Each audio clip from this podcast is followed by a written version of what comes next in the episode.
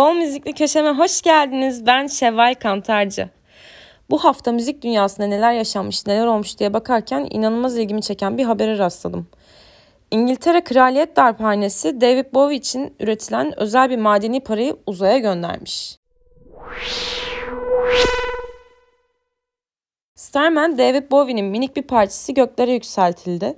35.656 metreye yükselen hatıra parası yarışma ödülü olarak sunulacak. Music Legends koleksiyonunun bir parçası olarak basılan para, Britanya'ya geri dönmeden önce bir balonla göklere taşınmış. Royal Darphane Hatıra Paraları Bölüm Müdürü Claire McLennan açıklamasında Royal Mints Music Legends serisindeki 3. madeni parayı David Bowie'nin galaksiler arası mirasını ve kariyerini onurlandırmaktan heyecan duyuyoruz. Bowie'nin ilk hit single'ı Space Oddity'yi takdir ederek madalyonunu uzaya göndermenin ve Starman'i kendi öncü tarzında kutlamanın uygun olduğunu düşündük. David Bowie'nin müziği nesiller boyu müzisyenlere ilham verdi ve onları etkiledi.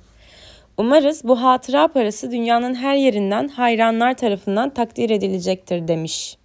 Peki neymiş efendim bu dillere destan Space Oddity? Şarkı Temmuz 1969'da Apollo 11 lansmanından tam 5 gün önce İngiltere'de yayınlanıyor ve listelerde 5. sıraya yükseliyor. Bowie, Performing Songwriter dergisine verdiği 2003 röportajında aslında 1968 bilim kurgu filmi 2001 A Space Odyssey'den ilham aldığını açıklamış. Bowie, İngiltere'de bu şarkının uzaya çıkışla alakalı olarak yazıldığı varsayıldı. Çünkü bunun aynı zamanda gerçekleşti. Ama işin aslı böyle değildi. Bu şarkıyı harika bulduğum 2001 filminden ilham alarak yazdım. Filmi izlemeye gittiğim birçok defa çok sarhoştum ve film bana bir vahiy gibi geldi. Adeta şarkıyı akıttı. Zaten müzik videosunu izlerseniz ve filmle karşılaştırırsanız benzerlikleri görmek kolaydır. Videoda benzer bir ışıklandırma kullanıldı ve 2001 A Space Odyssey'e benzer bir havaya sahip demiş. Ancak bazıları bu konuyu daha da derinlemesine analiz etmeye devam ediyor. Sözler uzaya fırlayan ancak daha sonra yer kontrolüyle bağlantısını kaybeden ve kaybolan bir kurgusal karakter olan binbaşı Tom'u anlatıyor. Bowie o zamanlar bilinen bir uyuşturucu kullanıcısıydı. Pek çok kişi şarkının aşırı dozda uyuşturucu için bir metafor olabileceğini düşünüyor. Dahası Ashes to Ashes adlı sonraki bir Bowie şarkısı bu fikri doğruluyor gibi görünüyor. Bu şarkıda da yine binbaşı Tom yer kontrolüyle bir yeniden iletişim kuruyor.